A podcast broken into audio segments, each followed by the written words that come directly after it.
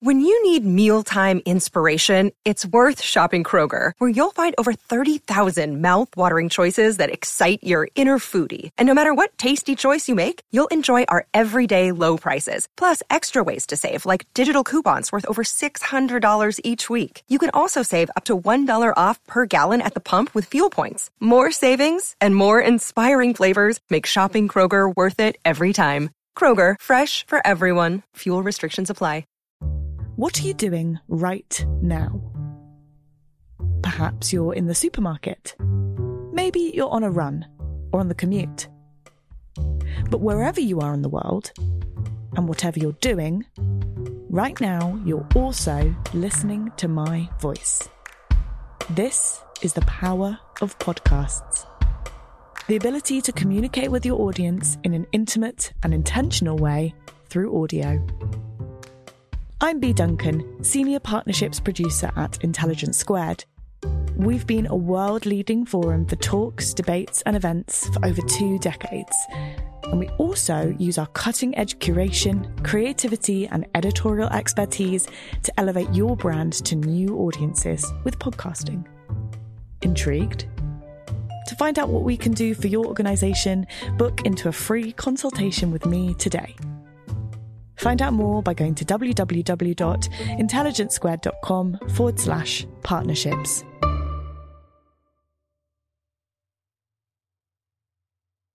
Hello, podcast listeners. I'm Connor and welcome to this week's episode of Intelligence Squared. Today we're joined by the BBC's North America editor, John Sopel. And in conversation with Manveen Rana, they looked back at one of the most consequential elections in American history. Drawing from the themes of John's new book, Unprecedented, Politics, Pandemics and the Race That Trumped All Others, they discuss what the campaign was like in the midst of the pandemic and how it became bigger than one election, but the battle for the very soul of America itself. It's a really fascinating conversation, and if you do enjoy it, you can find a link for John's book in the podcast description. But now, let's go to the episode. Hello and welcome to this Intelligence Squared event with John Sopel, who's been the BBC's North America editor since 2014, guiding audiences through a remarkable period in the country's history. It's a remit that he's extended to launch and host the wildly popular podcast Americast, which makes sense of American politics for audiences all over the world and introduces Americans to the joy of revels. He was previously the BBC's Paris correspondent and chief political correspondent. He's hosted The Politics Show and Newsnight and is a regular on Hard Talk as well as a number of Radio 4 programmes. He's written 3 books about his time reporting on Donald Trump's presidency, A Year at the Circus, Inside Trump's White House, If Only They Didn't Speak English, Notes from Trump's America, and now Unprecedented, Politics, Pandemics and the Race That Trumped All Others. You might have detected a theme there. John, welcome. Manveen, thank you. This is now your 3rd book on Donald Trump. Is he actually a dream for a journalist? Honestly, Manveen, I could barely write my name when I went to America, and I've now written 3 books, which I had no intention of doing. And it all started, a literary agent heard me telling some story about something to do with Trump on Radio 2, I think, and he contacted me and said, "You seem to be able to tell a story. Why don't you see if you can write a book?" And I thought, oh, OK. And I kind of came up with an idea about how different the US is from the UK in so many, and trying to anatomise that. And everything about Trump is larger than life. It is technicolor. It is vibrant. It is noisy. It is irascible. And it is just the most fantastic canvas on which to paint if you are a journalist. Now, I'm not making any comments whether it's great or not great for humanity or any of those things, which maybe we'll go on to discuss. But honestly, I feel like I've had 4 years of a daily fix of crack cocaine, and I'm now moving over to half a shandy. And there is a degree of cold turkey in the transition from the kind of quiet stillness of the Biden presidency to what we've had. You join John now in rehab, effectively. There are soft furnishings everywhere. Just as well. You're also in quarantine, so that's much needed. This book covers the year of the election, which was surprisingly dramatic and unpredictable in the end. When did you think that Donald Trump might lose it? Because, at the start of 2020, most people thought he'd be sailing back into the White House. It's a great question. I think that it was in April, I think, not at the start of the pandemic, where Donald Trump seemed to be joined at the hip with Dr. Anthony Fauci and Deborah Birx, the kind of people who were advising him in the White House. But then you could see that this time a year ago, he started talking about, wouldn't it be great if the churches were full at Easter and the congregations, everyone was packed in next to each other. And then you had a few protests against lockdown, against wearing masks, and Donald Trump knew that was his base. And he thought, he made the calculation, I can never, ever separate myself from my base. And I think that was a huge miscalculation. So I don't think it was coronavirus that did for Donald Trump in November. It was his handling of it. And just to give one brief example, I was in the briefing room. I mean, the briefing room became this pared down place where only a dozen journalists were in the room. It's got, you know, on busy days, you could have 80, 90 people in the briefing room. But for social distancing reason, the White House Correspondents Association, which runs that bit of space in the White House, said, right, we're going to take this very seriously. There's going to be social distancing, maximum of 12 people. And so it was like you were having a personal, almost like it was like a seminar, where you are there with your tutor. We had Donald Trump, 12 of us in the room, and I was there when he talked about injecting bleach into the body. And you just thought, has he really just said that? I think he has just said that. And I had this vision that, well, later that night, I got the press release from the guy who is the director of communications for the biggest bleach company in the US, Clorox. And I would imagine his normal job is to write, well, we have got a new peach-scented bleach that will be available in supermarkets from next week. That's as exciting as his job gets. And that night he wrote, whatever you do, do not listen to a word the President of the United States has said. Do not ingest bleach in any way because that could be absolutely deadly. And I thought, my God, what that company must have thought that night when the President had talked about injecting bleach. And that is what I mean about just you cannot quite believe what is happening and how noisy, how raucous, how unpredictable, how jaw-dropping so much of what you're covering is. But, I mean, that particular incident just raises a really important question. How did you go about working out the tone you should take when you're covering Donald Trump? Because, you know, he is standing there telling the world bleach might cure COVID, but at the same time he is the President of the United States, you know, leader of the free world, and commands a bit of respect for that. How do you find the tone? It's a fine line. What was your thinking? It's a really good question. I mean, you know, there's a part of it. The glib answer is that my eyebrow has learnt to do WTF at times when Donald Trump has said something, because you just think, you know, almost lost for words. On a more serious level, I think that you have to do things seriously, and you can't treat the President of the United States as a joke. I often got feedback saying, why are you covering this? Why do you cover his tweets? Well, he is the President of the United States and what he says matters. And if we start saying, well, what he says doesn't matter, then we are trivializing the most powerful person in the world. Well, I don't take everything literally, which is something else I had to do, because you have to know that with Donald Trump, there is a degree of braggadocious, it's made up some of the stuff, and some of the stuff is untrue. But when things are untrue, I think it's really important that we say to the audience, that isn't true. And if I could just take a couple of minutes, at the start of the presidency, he talked about that the inauguration crowd was bigger than Barack Obama's. Not true. On day one of his presidency, I'm having editorial discussions with the bosses in London, which were roughly, do we say, on the one hand, Donald Trump claims this, on the other hand, this is what the photos show, only time will tell, John Sopel, BBC News, Washington, or do we say, it's not true?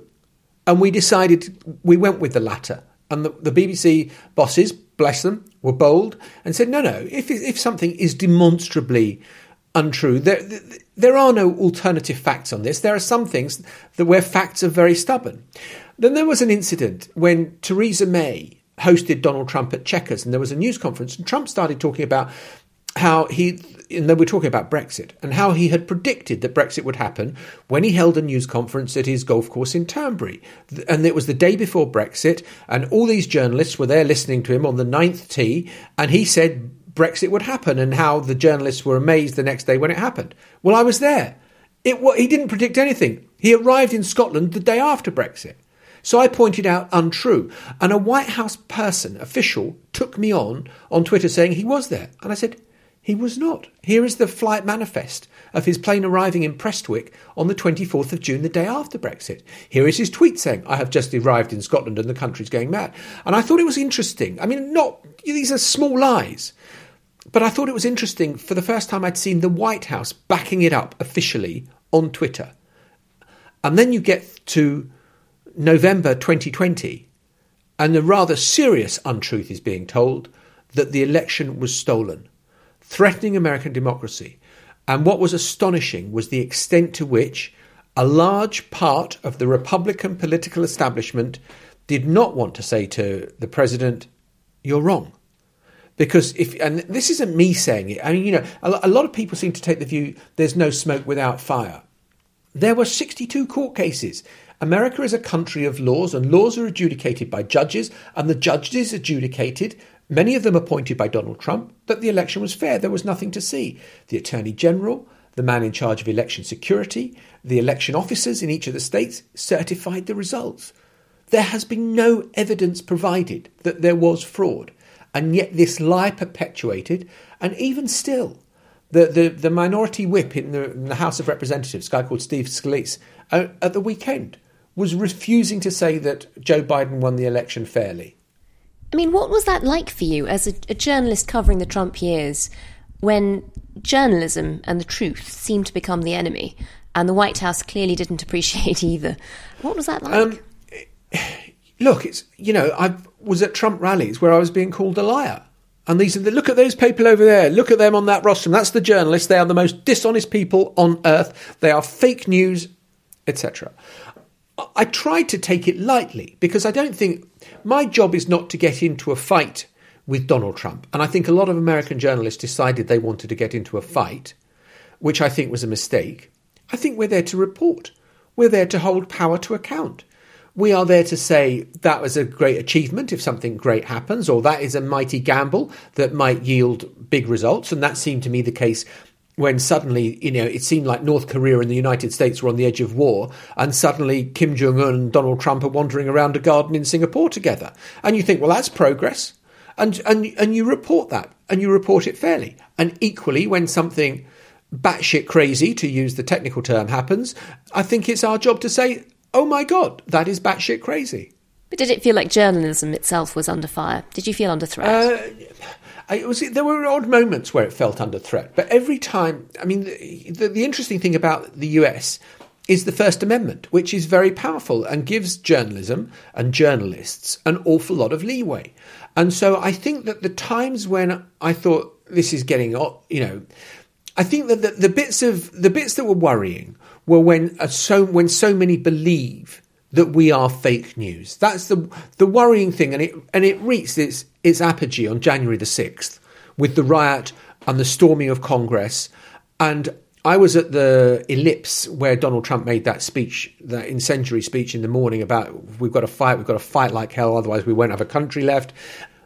And the mood of the crowd had changed. Donald Trump supporting audiences have normally been a lot of fun. They adore him, but they know that he fiddles his taxes and that he cheats on his wife and he does all sorts of bad things, but he's got their back. He's their guy, and they love him for it. There was no humour on January the 6th. There was a very edgy atmosphere that it felt like, frankly, from years ago, being at a football match where it's going to end up in a fight. And it felt like that. It felt like these people were there for a fight because they were so convinced that the election had been stolen. And every time I tried to reason and say, but look at all the judges that Donald Trump appointed. Well, they're the deep state. But look at this. Well, you're just fake news. Well, any evidence you gave would just be dismissed out of hand. And that is a real challenge, I think, to not just the United States of America, but to all democratic societies where people are living in echo chambers and they're only hearing what they hear, want to hear coming back to them. And I think that is a real challenge for us. I mean, in the book, it's an election diary, and you write about moments of, there were anxieties in the last month or two that Donald Trump wouldn't go easily, that, you might have to call in the army. Nobody quite knew how it would play out. Were you surprised on January the 6th when it ended with rioters marching on the Capitol and another impeachment trial, which, again, went nowhere? Let me come to that in a second. There's a point I want to make about the journalism, which relates to your previous question, which I should have made. Look, I've loved my job and I have loved my career. I've loved working for the BBC. I've loved reporting. I honestly have never thought it... I've always thought it important. I have never thought it more important. I think the ability to give news that will give a variety of opinions. It's not my job to tell people whether to vote for Trump or Biden, or be pro-Brexit or anti-Brexit, or Conservative or Labour. I want people to be able to make judgments on facts and good reporting. And that is, I think, Manveen, what our job is. So I kind of feel that the past 2, 3, 4 years have made me feel that journalism and my chosen career has never been more important and equally more challenging than it is right now, because we are in an era of populism where some of the values of liberal democracy seem to be being challenged. And broadly speaking, I kind of like, that we have got the rule of law, the right of association, the freedom of the press, etc., etc. So I think those things are very important. Going back to January the 6th, it was simultaneously the most shocking thing that I have ever reported on. And I went on the 10 o'clock news to say that tonight, I think that American democracy is on the edge. When I took up my posting of North American editor, would I ever have imagined that I would have used such a hyperbolic phrase? And I stand by that phrase, because that night it did seem on the precipice, and we've come back a few inches. But I still think that there is the potential for unrest in America. And yet, it was also simultaneously the most predictable thing. And you say I write the book in a diary format. I do. And I haven't gone back and tried to revisit any of my judgments to make myself look clever. I mean, I talk about Joe Biden at the start in January and February of 2020 and say, oh my God, this guy looks half asleep. He looks like an old prize fighter going into the ring for one last fight. But I also, so I got that, very wrong. And actually I look back and think only Joe Biden could have beaten Donald Trump out of all the galaxy of candidates that the Democrats put up in the early stages. But I also said, months out from the election, that Donald Trump only sees two outcomes. One is that he wins, and the other is that it is stolen from him. And his havering over the question of a peaceful transfer of power, it was obvious in September, October, and in the weeks leading up to the election itself on November the 3rd. And so, no, not at all surprising. This was the consequence of telling his supporters, 88 million followers or whatever it was on Twitter, huge following on Facebook, all the kind of right-wing sites that, like Parler, which people went to. It was the obvious consequence of what people were being fed and not hearing any other viewpoint. The impeachment trial that followed came to nothing. Do you think there's still going to be some form of legal recourse? Something for Donald Trump to face? Yes, I think it's very possible. I think that the trouble with impeachment is it's dressed up in quasi-judicial terms of there is a jury and there is a judge presiding and there is evidence called and there are witnesses, etc., that you would talk in any other courtroom. And the senators take an oath to hear the evidence impartially. They're politicians. They're thinking about their re-election. It is the most bipartisan impeachment. Look, if you're Donald Trump, you spin it as not guilty again. It's all a hoax. It's ridiculous. And if you are the Democrats, you say this is the most bipartisan vote to convict a president that there has been. There was a clear majority. It just wasn't the supermajority that is needed to remove someone from office or to ban someone from standing for office again. But to your specific point, look, the Attorney General in New York, Cy Vance, is at the moment very obviously building a case. Donald Trump has lost in the Supreme Court yesterday to stop his taxes being handed over. There are various aspects of what the Trump empire did in terms of the way it insured its buildings and whether it artificially inflated values as a means of gaining money. That is being investigated. There is his call with the Secretary of State of Georgia just before the January riots when he says to Brad Raffensperger, "Can you find me another 11,780 votes?" which he says in terms. And there is a law, a crime of election interference, which comes with a minimum year-long sentence. That is the... So there's an attorney general in Atlanta, in Georgia, Fulton County, who's investigating that. So, and there are some civil cases and there are... So I don't think Donald Trump's legal difficulties are anything like over. Now, a lot of Trump's policies and certainly rhetoric and the style seem to come from Steve Bannon, one of his closest advisors to begin with, a disruptor, a culture warrior, who received a pardon from Donald Trump as one of his last acts in office. You received a lot of criticism for interviewing him. Yeah. Do you have any regrets about that? There are, at the margins, there are things that I should have done differently. But going back to what I say, if you want to live in an echo chamber, I think it's a very dangerous route for the BBC to go down, to say we're only going to hear certain opinions. Steve Bannon, love him or loathe him, was the campaign manager that saw Donald Trump elected. So he was the campaign manager for the Trump campaign at the end of 2016 when Trump won the election. He goes into the White House as the chief strategist. So he's on a par with the chief of staff. They are given equal billing at the top of the White House food chain. He's not nobody. He is quite a significant player. Therefore, the bits of the interview that were unbelievably frustrating to me were what he said off the record about Trump was not what he said on the record.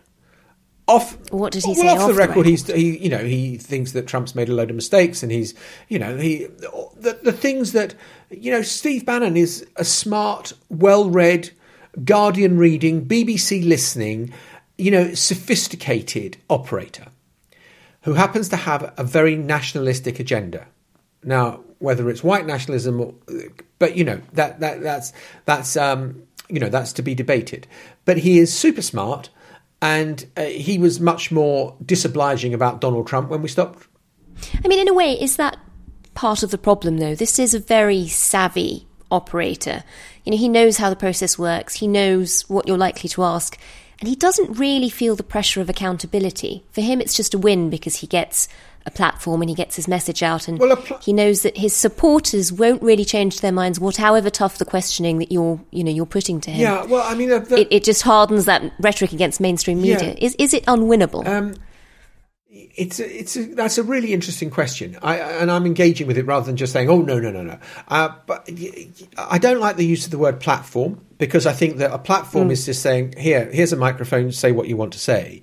And I think that people would have heard him havering over the question. I mean, it was just when I did the interview, it was just after Donald Trump had said to one of the so-called squad, the sort of more radical members of the House of Representatives. I think it was to Ilhan Omar. Well, why don't you go back to where you come from? Which, I would not go on air and say Donald Trump is a racist, but what he said was racist. Whether we go that step further and say there is racism in his heart, that is a judgment for others to make. But it was racist, and I put that pretty strenuously to Bannon in the interview, and he didn't have very good answers. And I think that is kind of, in a way, is sort of justifies. I mean, the feedback, the anger I got. And remember, I'm the North America editor, and it was a limited time slot. So people then said to me, well, why didn't you ask him about Cambridge Analytica and their involvement in the British general election? And why didn't you ask them about Viktor Orban and Marine Le Pen? And it was the old Jewish joke about someone who's Jewish, I think I can tell this joke about the two women in the kosher restaurant, and one calls the waiter over and said, "The food here is disgusting," and the other one says, "And such small portions." And I think that is slightly what I faced over the Bannon interview. And fair enough. But I think that we do need to interview and challenge people who represent other viewpoints than the ones we're comfortable with. Sponsoring the show for this episode is Marquee TV. Marquee TV is a streaming service with a difference. It's bringing you the top tier of performing arts straight into your living room or onto your device. So think dance, theatre, music, anything you might find in the West End, Broadway, or maybe a cool little experimental space too, but saving you the cost of a few tickets as well. I've got happily a bit lost in their vast library of performances, exclusive interviews, and behind-the-scenes content. Choreographer Jonathan Watkins' interpretation of George Orwell's classic 1984 was pretty cool, and I love the dance piece Sutra, inspired by the skills of Buddhist Shaolin monks. And we've got a special treat for our listeners. Marquee TV offers 3 months of access for just 99 cents. That's right, 3 months for only 99 cents. With the code SQUARED, simply visit marquee.tv and use the promo code SQUARED to dive into the world of arts like never before. Bring the arts home with Marquee TV. John, moving on to the election that you've so brilliantly chronicled in this. I mean, you started in America in 2014 when Joe Biden was vice president. You've sort of seen a lot of him already. How do you think his presidency will unfold? I think that there's the policy headlines, which you can easily do. Let's talk about health, let's talk about the economy, let's talk about immigration, let's talk about rights of asylum seekers, infrastructure, and those will be part of it, on which he is judged. I think he has come into the office to try to normalise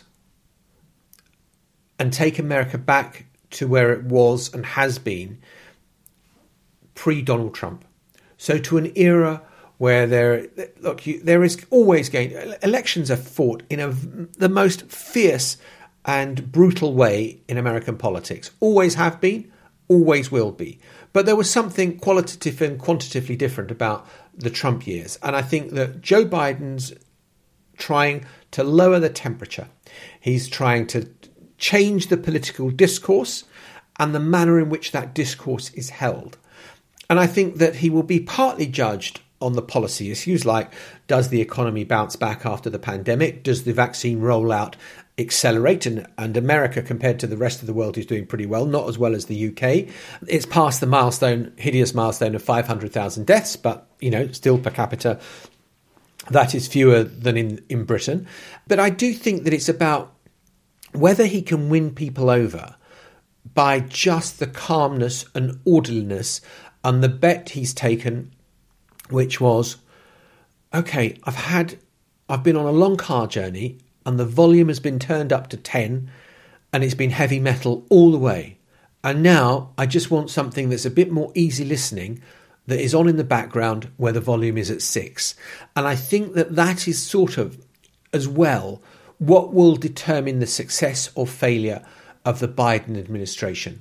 And I think that, so it's yes, you can quantify the policies, but there is also that qualitative thing about, do people feel a little bit more at ease? And there are signs that he is chipping away at that. And his approval ratings, the last approval ratings I looked at, he was at 63%. Donald Trump never got above 50. So already he's in a different place to where Donald Trump was. And this huge package, the stimulus package to get the economy through COVID, $1.9 trillion, which I can never quite imagine how much that is, but it seems an awful lot of money. I think that he's getting a lot of Republican grassroots support for it. And so I think that he is sort of starting to win a little bit, but, a long way to go. And in terms of winning the country around, do you think it actually helped him that the impeachment didn't go through? Is it hard for him to be seen to be doing anything about Donald Trump? Yes, I think that the last thing he wants is for the Donald Trump psychodrama to go on and on and on. And there was that crazy moment, when was it, 2 Saturdays ago, when it looked as though the Democratic impeachment managers from the House of Representatives were going to call witnesses. And then Republicans said, right, well, if you call witnesses, we're going to call witnesses. And this, he suddenly saw this going on for weeks, which would have meant that he would not have been able to confirm his cabinet choices, which would have meant he wouldn't have been able to find time on the Senate floor to get the stimulus package through. And it would have just clogged everything up. And it would have all been about Donald Trump, and the outcome would not have been any different. They weren't going to get a conviction of Donald Trump. And so he just calculated, cut your losses. I think that he probably felt that the impeachment was the right thing to do, given, you know, it wasn't just an odd call to an Ukrainian president over an obscure energy company called Burisma that no one had ever heard of beforehand. This was the storming of the Capitol. And it did seem to follow from an awful lot of things that the president and his supporters had said. So I think that he felt it was right to do the impeachment, but he wanted it done and dusted as fast as possible. Now, I keep referring to your brilliant book, but in it, by charting the election, you do also chart the rise of Kamala Harris, which was, you know, it's a big moment for America, particularly with the backdrop of the Black Lives Matter movement when she became the candidate for vice president and then being vice president. Recently, there have been sort of rumours of her taking calls with foreign leaders and lots of speculation about whether she's actually the real power in the White House. What do you know? What's the gossip? The gossip is that she's actually steering a very clever course, that she is not doing anything that would undermine. But the role of vice president and president and who does what has always been negotiated. And it was, I think, Walter Mondale under Jimmy Carter, who was very determined that there should be a clear delineation and that there should be, he should be involved more or less in everything. And so, if you like, Kamala Harris has got her own shadow national security team, her own defense team, her own homeland security team. So she has got, on a smaller scale, all the same degree of expertise and expert advice that Joe Biden has, so that she can have a view on anything and everything. That doesn't make her unique in history. And I'm a bit sceptical of, there's a rather sexist trope, isn't there? That, oh, she's just the Lady Macbeth and she's just, all she's doing is waiting to succeed him and plotting his downfall. I think that she has tied her future to his. Him making a success of the presidency helps her. The likelihood is that she's is going to stand as good a chance as anybody at this stage. So I think that Kamala Harris is doing what she was there to do. And let's face it, Joe Biden does look every one of his 78 years. It would be negligent if she were not taking an interest in some of these issues. Now, where you draw that line between being interfering, being too ambitious, another word that always tends to get used for women and not for blokes, because that's what we're meant to be, I think is one of those things that I just think that is a no-win. And I think that she's handled herself with a good degree of caution. I was very struck when she had the vice presidential debate with Mike Pence, that you just felt she would love to have ripped him limb from limb, but knew that if she did, she would have got a terrible press. And it was almost like they were both pulling their punches, as if to say, well, I'll see you in the green room in 2024 when we're both running for president. And then we can really let rip. But let's just go for a 0-0 draw in this one. And I'll see you in 4 years' time. Now, we are going to move on to audience questions in just a moment. But last one from me, which is just what next for Donald Trump? Is your fourth book, even if it is in the Biden years, still going to be about Trump? Oh, God. You know, I thought I'd put it behind me. The publisher said that they wanted to get this book out in early January. And so the last diary entry is when it is confirmed that Joe Biden has taken Pennsylvania and he has the necessary electoral college votes on that Saturday after the election. And it seems to me that there is quite a lot that has happened since then. It's a book already.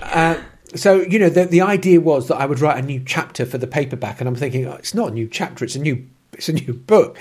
I would love to, it's sort of part of me would love to put Donald Trump behind me. But it is such a rich vein of stories, which I try to tell in the book, about just some of the craziness that, you know, I have witnessed and never thought in all my time in political reporting. The words I have used on the 10 o'clock news, that have never been used before on the 10 o'clock news because of things that have come out of Trump's mouth and that I am reporting them. So I have said the F word live on the 10 o'clock news, not F ... I've said fuck. And, you know, and those sort of things that you just think you were never going to do. So Trump has been a rich source of stories. Apparently this weekend he's going to say at the CPAC conference in Orlando that he is the presumptive candidate for 2024. Well, we've got a lot of questions from the audience about this. Do you think that's likely? And do you think he can win it if he is? I think that 2024 is a very long way away. I think that he will be that much older.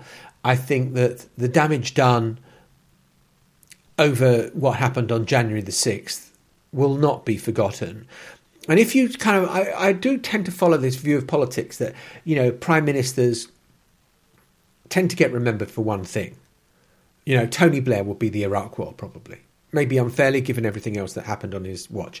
David Cameron will be the Brexit referendum. Theresa May will be the failing to get the withdrawal agreement approved. You know, so it goes on. You can get on. You know, John Major, the bastards, exchange rate mechanism debacle. And in presidents too, Donald Trump, I think, will be remembered for the riot at Congress, the likes of which America had never seen before, and the threat to democracy. So I think it would be an uphill struggle. And you can see that the Republican Party establishment in the Senate, Mitch McConnell, who is the very wily leader, would just love to be rid. Who will rid me of this troublesome priest? He would just love to be rid of Donald Trump. But the base is powerful and he still commands the support of millions. But yet millions turned out because they couldn't bear the thought of another Trump term. So I think it would be a very difficult election for Donald Trump to win. And I think it's probably unlikely. I mean, maybe we'll go on to this in questions. I think if I was going to play, you know, I tend to always lose the bets. I would put money on him not running in 24. And if it's one of his children instead, will it be a Trump candidate versus an old-fashioned Republican Party candidate? Is that what's happening within the grand old party now? Yeah, I think that is. I think that there's no way that someone a Trump, whether it's a Trump offspring or a super Trumpian, you know, so there are a couple of those around, although Ted Cruz's chances have taken a bit of a dent after his day trip to Cancun. So his chances, but Josh Hawley, the junior senator from Missouri, he is being more Trump than Trump in a bid to win over, you know, the Trump base. But I think that there will be big challenges. And I think the Republican Party is, in a sense, and the nearest comparison, you know, I started as a political correspondent years ago at the very end of Thatcher. I was there for the last 12 months of Thatcher. And you sensed a Conservative Party that would continue to tear itself apart for years, deciding whether it was a Thatcherite party or it was a more centre-right party. And I think that the Republican Party has the potential to go the same way. I mean, we've got a lot of questions from the audience about the future of the Republicans. Is there a chance that they might split? How do you see it panning out? I think that if they split, that's terminal, because they're just, if you look at the setup of American politics and in the Electoral College, it's winner takes all, apart from very few places.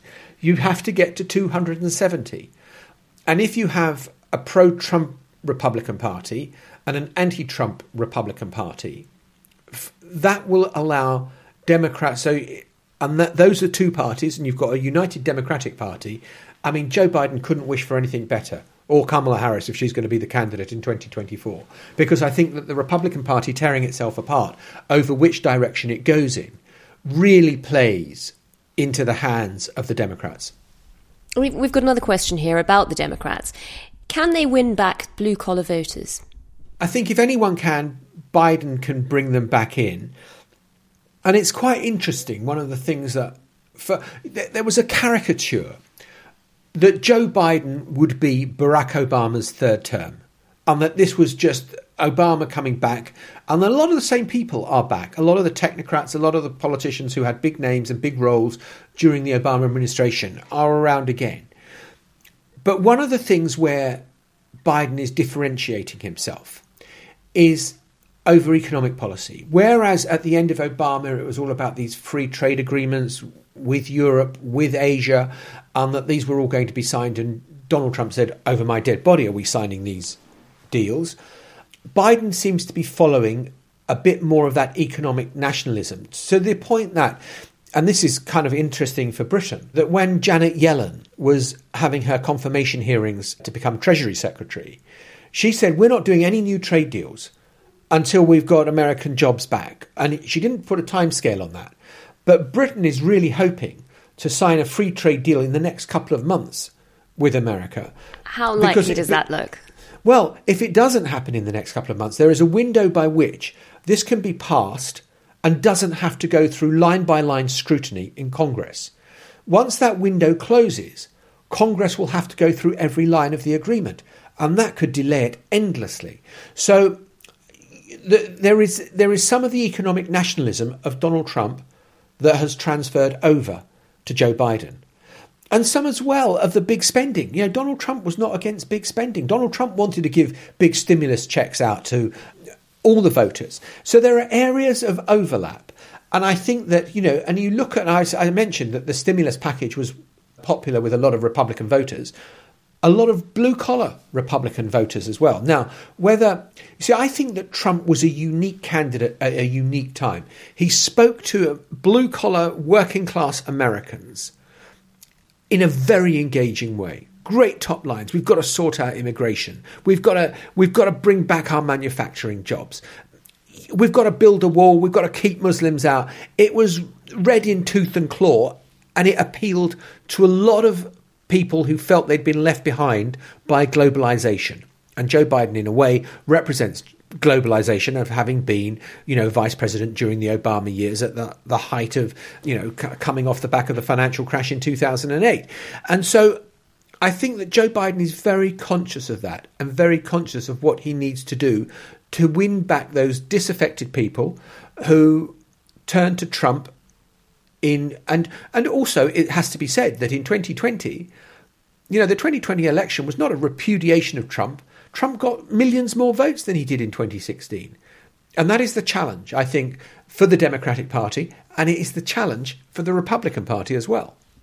I suppose the other side of the coin, we've got another question here asking, how do you explain the rise of populism in the USA?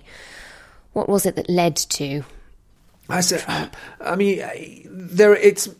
are multiple facets to it to give the answer. I think the most telling part about it was the financial crash in 2008, when America has been through dips and, you know, there has been economic cycles of recession, growth, all the rest of it. And people then thought, right, we're in a recession. I've lost my job will come back. Not only did they lose their job, they lost their homes because they had bought these, you know, mortgages were being given away. And I think there was a sudden disaffection with the American dream, that things aren't coming back. The steel plant up the road is going to remain shuttered. The textile jobs are not coming back. I'm being replaced by robots. My God, what am I doing? And all those jobs have gone to call centres in India and the Philippines or wherever. They're not returning to me. And I think that so you suddenly get Donald Trump coming along. And I heard a brilliant description of it, that Donald Trump in 2016 just had a series of top lines, but nothing beneath his top lines. And Hillary Clinton had no top lines and a mass of knowledge beneath. And That's so interesting. Yeah. And Donald Trump's message was compelling. Bring back jobs, rebuild our army, treat our veterans better, build a wall, keep immigrants out. And people loved it. Now, the fact that there was no meat on the bones was neither here nor there. People bought into that. And I think that disaffection is what led to a rise in populism. And you can look at elements of social media where people are magnifying those views. And the algorithm partly means that if you've already shown a predisposition to that, you're going to see that on your Facebook feed, more information that you've already liked. And that is a part of it as well. And I think that, you know, politicians were complacent, that everything was fine. I think Obama was complacent. I think Cameron was complacent. I think Blair was complacent in his own way about, you know, the virtues and merits of globalization. And isn't it fantastic that we're seeing a G20 now, and that there are countries, these emerging, the BRIC countries are getting richer and richer. Well, if you're the bloke in Michigan who used to work at the car plant and all the car manufacturing is in Mexico and you don't have a job, then you don't think that globalization is that great. And you're not that impressed by the fact that there is this burgeoning middle class in Brazil or Russia or India or China. You're thinking, well, I want a better life for my kids, and it's not happening. And so I think that there was a very strong element of it. We've got a question here asking, since Biden has come into power, the number of people watching nightly news on CNN and MSNBC has dropped quite significantly. How do you think the mainstream media will adapt to deal with the loss of revenue and ratings that Trump brought them? There'll be a loss of jobs. Really? There will be yeah. Donald Trump will cost the media jobs. Yeah, that is the paradox. Yeah. That is the paradox. The fact that this is one of three that I've written in the last, 4 or 5 years... is down to Donald Trump. So newspapers were investing in investigations departments. So, the Manveen Ranas, there were jobs for hundreds of people in Washington who were great investigative journalists like you. But those jobs, are we going to investigate Joe Biden, whose tax returns we have seen forever and a day, and that we don't, are we that interested in it? Is that going to excite our readers? Or Kamala Harris, who's financial returns we've seen. So those jobs are not going to be there. And I think that, and people are saying, I just want to take a break from it, which is the Biden calculation. The Biden calculation was that people will want to turn down the volume, as I said a moment ago. And I think that it will. So it has been the best of times, the worst of times under Donald Trump. For journalists, yeah. Somebody else asks, along a similar theme really, should we now ignore Trump and stop giving him airtime, or recognise that, as you say, 70 million Americans voted for him at the last election? He's still a big political power. What do we do?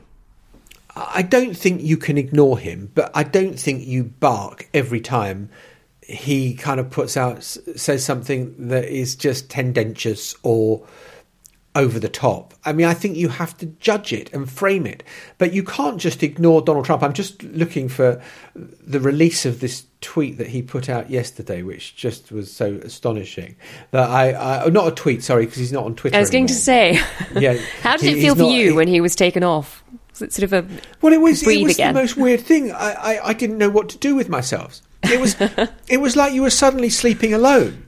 I mean, as it happens, my wife has been back in the UK for the past year because she's an elderly mother to look after. So I'd been living in my apartment in Washington, D.C. by myself for a year. But at 6:00 in the morning, the first thing I do is I lean over, roll over and see if Donald has tweeted me. And if Donald hasn't tweeted me, I think, I might go back to sleep for half an hour. And suddenly it's silent. There's no one else in the room but me. So I don't think we can just ignore totally what Donald Trump has said. I'm trying to find this press release that he put out, but it was just so funny. It said, from the office of the 45th President of the United States, President Donald Trump, the persecution of President Donald Trump continues. And you thought, really? Because they're investigating, because they've got your tax returns, which you never released. And just so there with the Rohingya and the Uyghurs, we can now add Donald Trump. Persecuted. And we've got an interesting question from the audience here asking, why did so many people vote for Donald Trump in 2020? Because they like him. They love the idea that there is this person who is sticking it to establishment America. They like the idea. And also, in fairness to Donald Trump, he did build quite a lot of wall. And he did make it more difficult for Muslims to get into the country. And he did reduce dramatically the number of refugees who could apply for asylum in the US. And that was that's what he promised. And he did try to bring back manufacturing jobs with some success. Look, going back to I think the first question you asked me tonight, if the pandemic had not come along and he hadn't handled it in such an erratic way, with politicizing masks and all the rest of it, the way the economy was humming at the beginning of 2020, he was on course to win a huge election victory. And going back to the first impeachment trial, which took place just over a year ago, Donald Trump is smart. He recognised that the greatest threat to him was Joe Biden. And that's why he set Giuliani off on that madcap scheme to subvert what was going on in Ukraine and investigate Hunter Biden and see if it could be tied to Joe Biden as well. Donald Trump saw that Biden was the threat. It cost him his first impeachment, and the riot, because he couldn't accept the loss of the election, cost him the second impeachment. There's a question here from Tim Barrow, who asks, what would it take for enough of Trump's core to finally abandon him and allow the traditional wing of the Republican Party to recapture it? You see, I'm going to answer that question slightly differently, which is that the greatest thing that would diffuse the tension in America would be for Donald Trump to utter two words, "I lost." And I don't think there is any chance. But I think that as the months go by and that more senior Republicans who kept their counsel in the early days and allowed Donald Trump to claim that the election had been stolen, and you get Mitch McConnell and others coming out and saying these are just groundless conspiracy theories and they are not tethered to reality, then maybe people will start to realise that some of the things weren't true. But Donald Trump, what I'm clear about, and it goes back to the questions we started with about, you know, does Donald Trump run again in 24? No, I don't think Donald Trump runs again in 24. But I think the candidate in 24 will have strong Trumpian influences. There is not going to have been, oh my God, we must rid ourselves of this man. We must turn our backs on what has gone before. I think that they will be venerating Donald Trump as well. And that's a really fine line to walk about the great things. Look at Nikki Haley, who's very interesting, the former UN ambassador. She's clearly going to run. You know, we've got to salute... But she's come out against him, surprisingly. Yeah, she's come out against him, but she's also been saying things like, we've got to accept that he did a lot of great things in his time. And so she's trying to walk the line between saying, you went bonkers on January the 6th, and you set up this, you know, ridiculous attempted insurrection. But what you did before was really good.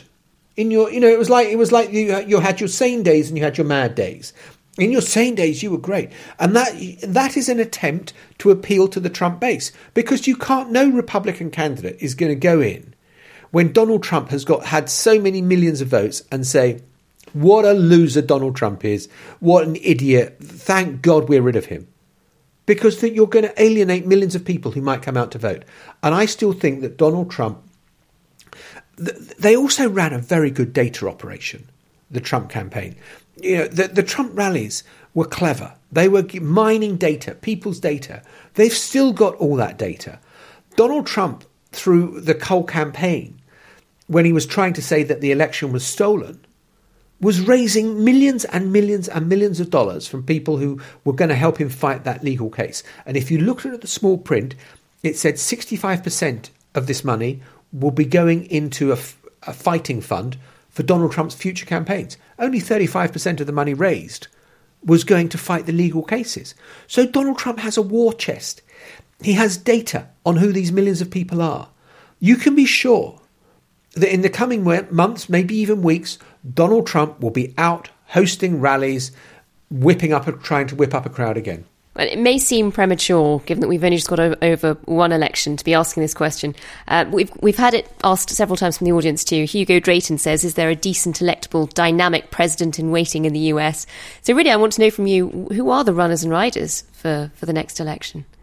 Well, I mean, I think on the Republican side, you have got establishment Republicans. I think Nikki Haley is the most prominent and most intriguing of the candidates. And I would imagine that she would attract a lot of money. And elections, remember, elections in America don't happen without vast sums of money. So I think that she will be someone to watch on the Republican side. I think you're going to have Ted Cruz trying to go again. You're going to have little Marco Rubio from Florida. He's going to try and go again. I think Josh Hawley from Missouri He will be throwing his hat. Tom Cotton from Arkansas, maybe. Look, most of the Republicans that are in the Senate look at themselves in the mirror in the morning and think, I could be president. And Democrats too. So I think that there will be a wide field. What about Mike Pence? Does he make a reappearance? Yeah, Mike Pence will certainly make a reappearance. I mean, and what will be fascinating is how Mike Pence handles Trump legacy. Because Pence was the ultimate betrayer of Donald Trump in Donald Trump's mind.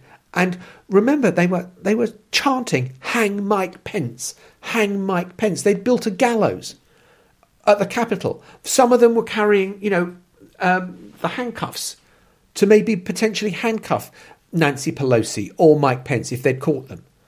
This was a very volatile situation. So I think Mike Pence will certainly run again. And I think, everything. I think that there were a lot of Republicans who thought if we just indulge Donald Trump a little bit after the election, tell him for a week or so, we'll explore the legal avenues, and then they will talk him down and he will accept that he's lost and he will quietly fade away. And Donald Trump had other plans. And I think that Donald Trump will create absolute hell for Mike Pence if he runs. Whereas Nikki Haley's a bit more cunning and has played Trump a bit more. Donald Pence was put into an impossible position. Are you going to choose what is constitutionally right, or are you going to fight for me? And that was the choice he had on January the 6th. And he said, I'm going to do what's constitutionally right. And, of course, you'll never be forgiven for that by Donald Trump. So he would now have to run as a anti-Trump Republican, almost. Well, he will try and thread it like, Nikki Haley's trying to thread it by saying that Donald Trump, I stood by Donald Trump. He did a lot of great things. He was a great president. But I think that I had a constitutional duty and I performed it. It might be he might resonate, but he's not a charismatic, forceful, Donald Trump brought in the crowds. They loved the showbiz. And you go to his rallies. They were fantastic. I mean, they were huge entertainment. He was funny. He's a good raconteur. It may be 11,000 words, which when transcribed amounts to the biggest word salad you've ever seen, and that none of the sentences are formed in any proper meaningful way. But you get what he was saying, and he's funny. He's entertaining. And they loved him. I mean, he really does have a hold on a certain section of the American public. And what about the Trump children in that case? If he doesn't run himself, will any of them? And if so, who's the most likely? Well, I would think Don Jr. or Ivanka. Not Eric. Don't think Eric. Eric, not the sharpest knife in the drawer, I wouldn't have said. Ivanka is certainly smart and smooth, and I think that she would be effective in bringing in more liberal elements because she looks like she's a modern woman, and wants time off for parents to be able to look after newborn babies and all that sort of stuff. So she was feely touchy. Don Jr. is abrasive and like his dad. But I just don't see either of... I mean, Ivanka possibly. Don Jr. is very hard to see for all sorts of reasons. I think that the backstory on Don Jr., I think he might get the scrutiny that his dad never did. Don Jr. wrote emails his dad never did. I think there are all sorts of reasons to believe. There's a paper trail. There is a paper trail. See, people like you. See, you look at you. You're salivating at the prospect of a proper paper trail. Yes, love that. I just think that I find it hard to believe. I think it will be someone who is very Trumpian, and it may be that person hasn't emerged yet. And if you go back to, 2004, who'd ever heard of Barack Obama? And yet he would go on to become, the president 4 years later. Well, John, we're almost out of time. No! As a last question, I just wanted to ask, are you going to miss him? That's a great question. I am going to miss the vibrancy. When the 10 o'clock news used to write their running order, it was almost in the template that it would be Trump, Sopel, 2 minutes 30. And now I have to fight to get on. And It's going to be much more difficult. The job is going to go back to what it used to be, where the North America editor was, there'd be some new environmental protection legislation. Oh, let's go off to Wyoming for 3 days and film in Big Sky Country, and and then come back to Washington and cut this lovely feature together, which will run on the news. Anytime I ever got near an airport, my phone would go off saying, "Come back to Washington now. Donald Trump has just said this," and I think that it will be more of the latter now, and less of the former. The job changes, there'll be time to breathe, there'll be time to read, there'll be time to reflect and think and do all those things that you just really haven't had a chance to do the past 4 years. Almost a relief. Well, thank you so much for answering all of mine and the audience's questions. It's been such a pleasure. Thanks, John. Manveen, it's been great. Thanks, Manveen. It's been fabulous. And thanks to the audience. Thanks for everyone tuning in and for sending in your questions. They're much appreciated. And thanks to Intelligence Squared for hosting this event. What are you doing right now? Perhaps you're in the supermarket. Maybe you're on a run or on the commute. But wherever you are in the world, and whatever you're doing, right now you're also listening to my voice.